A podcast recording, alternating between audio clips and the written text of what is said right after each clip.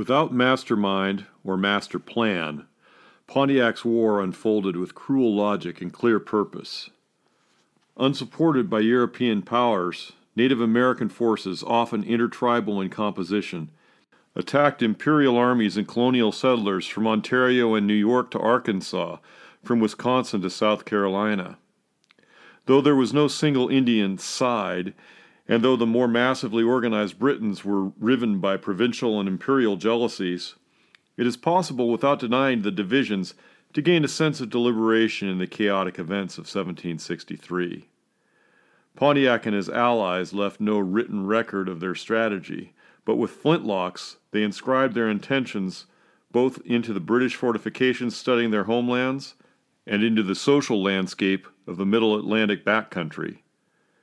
Viewed analytically from the distance that time provides, their deadly assaults coalesce into a clear picture.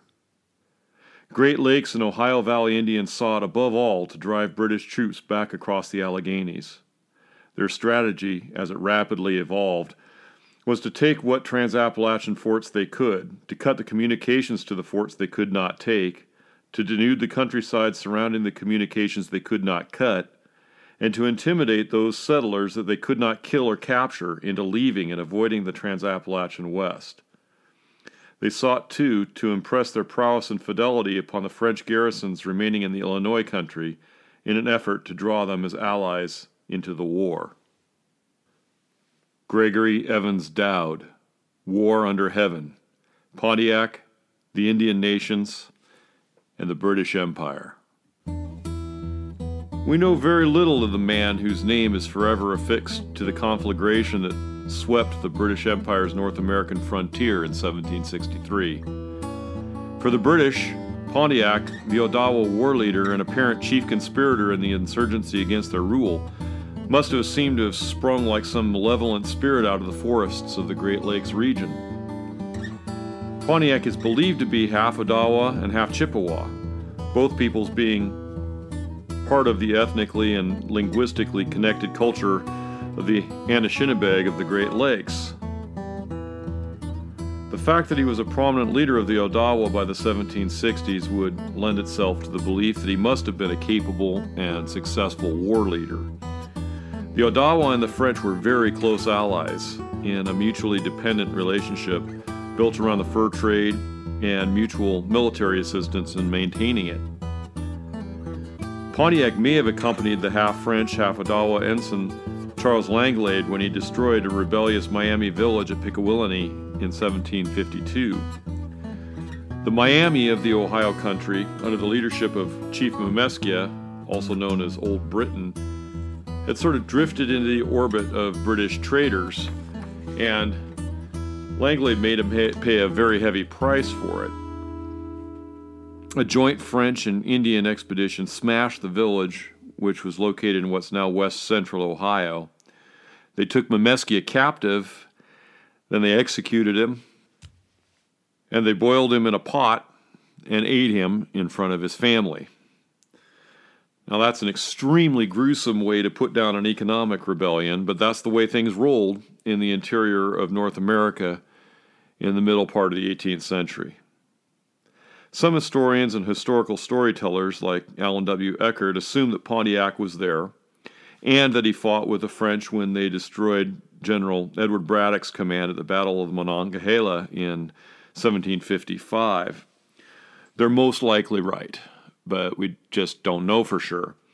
There's just not much of a record of Pontiac before Major Robert Rogers, of Rogers Rangers fame, ran into him on his expedition to take control of Fort Detroit in the fall of 1761, which was after the British had captured Quebec and Montreal and, and effectively won the French and Indian War in North America.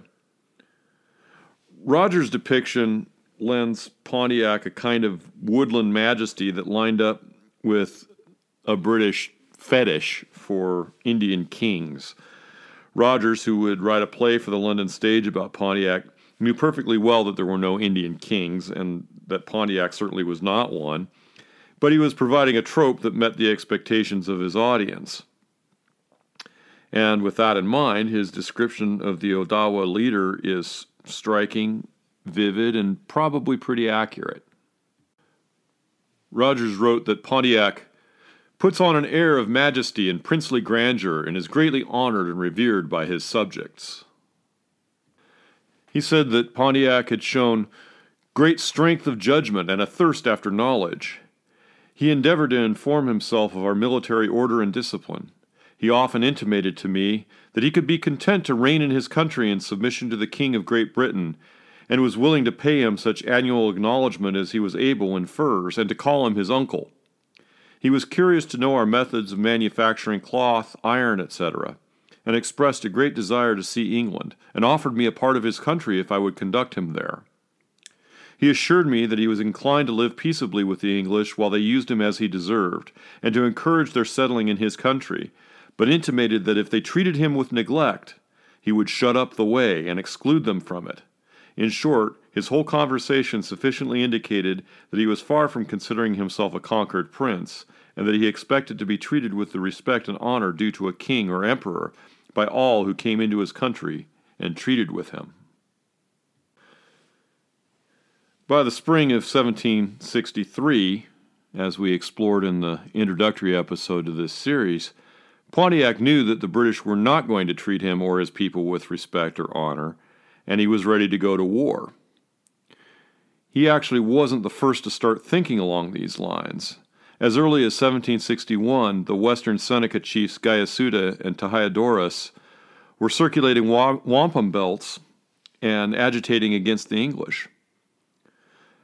Conditions weren't quite ripe yet, but by 1763 they were. And when trouble started, it escalated and spread so quickly that observers and many historians since have assumed it must have been a coordinated conspiracy. And 19th century historians in particular assign Pontiac a role as a kind of red Napoleon commanding his dusky legions. And that's just not accurate. No one commanded this loose coalition of Native Americans that rose against the British, but Pontiac did wield significant influence, and he led a major force of more than 400 Odawa and uh, and others in their assault on the key British military installation at Fort Detroit. Pontiac's war can said to have started on May 6, 1763, with an attack on a small surveying party that had gone down the St. Clair River from Fort Detroit. The Indians killed Sir Robert Davers, who was a young British aristocrat, um, uh, a baronet, uh, who had a, a, mystic bent and a fascination with, with Native America. Uh, they also captured a young civilian trader's assistant named John Rutherford, who would write a very compelling memoir of his captivity. The garrison at Fort Detroit did not know about this attack. The garrison was small. All of these garrisons were very small. And uh, even at the, the main installation there in Detroit, the garrison was only about 120 soldiers, and there were probably about 20 traders. And Pontiac had them outnumbered probably more than three to one. The Indians could have overwhelmed the fort, but not without taking unacceptable casualties. And Pontiac was determined to take Detroit by subterfuge. On May 7th, Pontiac entered the fort with about 60 men armed with weapons hidden under blankets. And the plan was for Pontiac to give a speech to Post Commandant Major Henry Gladwin while holding up a wampum belt. And when Pontiac flipped the war belt over, the Odawa were to attack and kill the British soldiers in the fort, while Huron and Potawatomi forces surrounded the fort to capture the settlers that lived outside it and to intercept any British reinforcements that tried to make it to the fort. But Gladwin had been tipped off, and by whom remains a, a historical mystery, and uh, and he never really let on and encouraged the Indians to think that it was one of their number, which strikes me as as kind of a psychological operation. It was most likely actually one of the, the French inhabitants in Detroit um, who uh, was fearful of the, the consequences of allowing the British garrison to be destroyed. At any rate, Gladwin had been tipped off and had his garrison on alert, on parade, and, and fully armed. And Pontiac was very taken aback by this and realized that the subterfuge had failed. And so the Ottawa warriors left the fort pretty disconcerted. Pontiac tried one more time to persuade Gladwin to let him into the fort, but Gladwin wisely kept his gates closed and made it clear that that, that was not going to happen. At that point, and we're talking May 9th of uh, 1763, Pontiac turned his warriors loose to capture and kill some of the British settlers living around the fort, and uh, the warriors began to fire on the fort's bastions. And what would become the siege of Fort Detroit had begun. Now we're going to step away for a while for the rest of this episode from that siege and look at the action at other posts around the Great Lakes and down into the Illinois country. Most of these posts were very small, more like trading posts than forts, and they were garrisoned by mere handfuls of men, a dozen, sometimes two dozen soldiers. From mid May into June, they fell one after the other Fort Sandusky, Fort St. Joseph, Fort Miami, Fort Ouiatenon, Fort Michilimackinac, Fort LaBaine, Fort Venango. Several hundred British soldiers and traders were killed in this opening month of the war, and their supplies, particularly vital supplies of gunpowder, were seized and distributed to fuel what became a very widespread Indian insurgency. And we'll look in depth at a couple of these captures, which illustrate the skill and the determination and the effectiveness of, of these insurgents. It's interesting to note that, that the insurgents made it very clear why they'd gone to war. In War Under Heaven, Dowd writes Even as warriors stormed outposts and killed captive soldiers, some found it necessary to explain to the British the reasons that induced them. At Venango, it was later reported they forced the officer to write on paper those reasons, among which was this whenever they had complained about the price of powder, they were ill treated and never redressed. When the officer put the pen down, they killed him. Now, Dowd doesn't go into the gruesome details, but the truth of the matter is that uh, he wasn't just killed outright, he was uh, reportedly tortured to death which became a common feature of Pontiac's war. Now, Fort Miami, in what is now northeast, uh, northeastern Indiana, was taken on May 27th. Now, Fort Miami had a garrison of just 15 men, and it was commanded by a former member of Rogers Rangers named uh, Lieutenant, or I'm sorry, uh, Ensign Robert Holmes. He had been a lieutenant in Rogers Rangers and had uh, had served honorably and well during the French and Indian War, so he was an experienced man. Unfortunately for Holmes, though, he had taken an Indian mistress, and uh, this mistress agreed to betray him to the insurgents, which indicates to me that this was a pretty well planned um, operation, maybe uh, days or weeks in the planning. So on May 27th, this Indian mistress asked Holmes to come out of the fort and uh, and go to a cabin about 300 yards away to bleed a sick Indian woman, which was a very common and uh, usually not very beneficial 18th century medical practice. And uh, as he approached his cabin, two shots were fired and Holmes was killed. Uh, his sergeant in the fort heard the musket fire and, being a good soldier, ran to the sound of the guns. But that proved to be a mistake because the Indians grabbed him.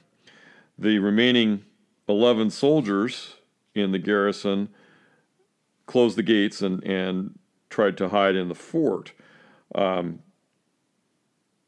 the uh, the Indians brought up a, a captured traitor and told traitor that is not traitor um, and uh, told him to tell the soldiers in the in the fort that uh, if they surrendered they would not be killed um, but if they didn't that they they would be all slaughtered and after talking about it the garrison agreed to give themselves up um, four of the soldiers were taken to Detroit to Pontiac and uh, no one knows exactly what happened to the rest of them.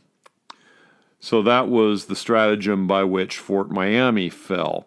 The most famous taking of a post during Pontiac's war occurred at uh, Fort Michilimackinac, which lies on the straits between Lake Michigan and Lake Huron. And uh, this is a big, important fur trading post, and, and it had a larger garrison than any of the others except for Detroit, but it was only about 35 soldiers and three officers. And on June 2nd, a group of, of mostly Chippewa with some Sauk and, uh, and Odawa um, along with them developed a, a stratagem that uh, allowed them to get into the fort and take it. Now we have to bear in mind that communications were, were very slow um, and arduous, and uh, Fort Michilimackinac lay about 400 miles to the north of Detroit. And the garrison there, under Colonel George Etherington, had no idea that Fort Detroit was under siege. So when the Indians proposed to have a, uh, a game of bagataway, which is uh, a, a, form of lacrosse, uh, on the plain in front of the, the fort and asked the fort's garrison to watch. Uh, they didn't particularly suspect anything. There had been some, some trouble and some discord, but uh, they had no indication that war was upon them. So this seemed like a, a friendly invitation to watch what was a uh, pretty spectacular spectator sport. Um, Bagataway was a fast and, and violent game. Um, for reasons that are kind of hard to fathom in retrospect, the soldiers didn't notice that many of the Indian women were wearing blankets. Uh, this is June, and it was warm, um, and uh, and they weren't suitably clothed for the conditions.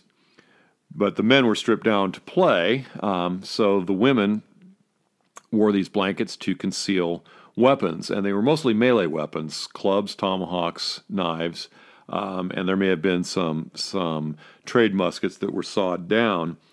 But uh, at a certain point in the game, the uh, the lacrosse ball went flying through the air and and through the gate and into the fort's compound. And the players went running after it.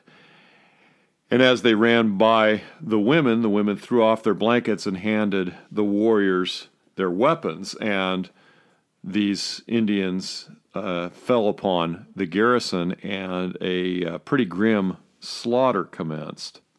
A British trader named Alexander Henry left an account of what happened. I heard an Indian war cry and a noise of general confusion. Going instantly to my window, I saw a crowd of Indians within the fort furiously cutting down and scalping every Englishman they found. I had in the room which I was a fowling piece loaded with swan shot. This I immediately seized and held it for a few minutes, waiting to hear the drum beat to arms. In this dreadful interval, I saw several of my countrymen fall, and more than one struggling between the knees of an Indian who, holding him in, his, in this manner, scalped him while yet living. Another trader named Henry Bostwick recalled, I saw a soldier running toward the house for shelter, and the Indians after him, but as soon as he came near the door, they, the French inhabitants that is, shut it against him, which gave the Indians time to strike him with hatchet Upon receiving the blow, he fell forward with so much force against the door that he broke it open. Through an aperture which afforded me a view of the area of the fort, I beheld, in shapes the foulest and most terrible, the ferocious triumphs of barbarian conquerors. The dead were scalped and mangled, the dying were writhing and shrieking under the unsatiated knife and tomahawk, and from the bodies of some ripped open, their butchers were drinking the blood, scooped up in the hollow of joined hands, and quaffed amid shouts of rage and victory. I was shaken not only with horror, but with fear. Now, this kind of terrible and, and extreme violence was very common in Pontiac's war, and it aroused a fury in the British that uh, in turn caused them to lose any sense of the, the norms of civilized warfare. Pontiac's war is a really good example of how savage frontier partisan warfare really was and how brutal. And uh, it would only get worse. The taking of all of these posts in the Great Lakes and Illinois country took place while Detroit was still under siege. We'll look at uh, how that siege played out and see how the flames of war spread east into the Pennsylvania backcountry in the next episode of Pontiac's War. I'd like to mention two of the, the primary sources that uh, I used in this episode. There are a number of really fine books on Pontiac's War. But uh, for this particular episode, I've relied most heavily on Gregory Evans Dowd's War Under Heaven, Pontiac and the Indian Nations, and the British Empire, and a most troublesome situation the British military and the Pontiac Indian Uprising of 1763 1764 by Timothy J. Todish and Todd E. Harburn. Uh, both excellent books. Um, War Under Heaven is, I consider it to be one of the, the best works of borderland history that I've ever read. So if you want to delve further into this history, um, that's a, a, a, great book to pick up. Um, in fact, you know what I think uh, we'll do is at the uh, end of the Pontiac series, I'll do a, a patron giveaway of a copy of, of War Under Heaven. So uh, if you want to make yourself eligible for that, sign up uh, to join the uh, the Fur Brigade here at uh, at the Patreon page, which uh, the link to that is in the show notes. Speaking of which, I'd like to to thank the Frontier Partisans patrons Rick Schwertfeger, Dave Rolson, Paul McNamee, Matthew Free Live Free, Christopher West, Jerry Nunnally, Alan Godsiff, uh, Bob Dice, Chaz Clifton, and Wade McKnight. Uh, really appreciate your support. Um, it is uh, the support through Patreon that allows me to purchase the research materials that go into these podcasts and also uh, to pay the hosting fees and uh, and keep things rolling at our electronic campfire. So, the siege of Detroit continues and the war moves east. Next time, and I will see you down the trail.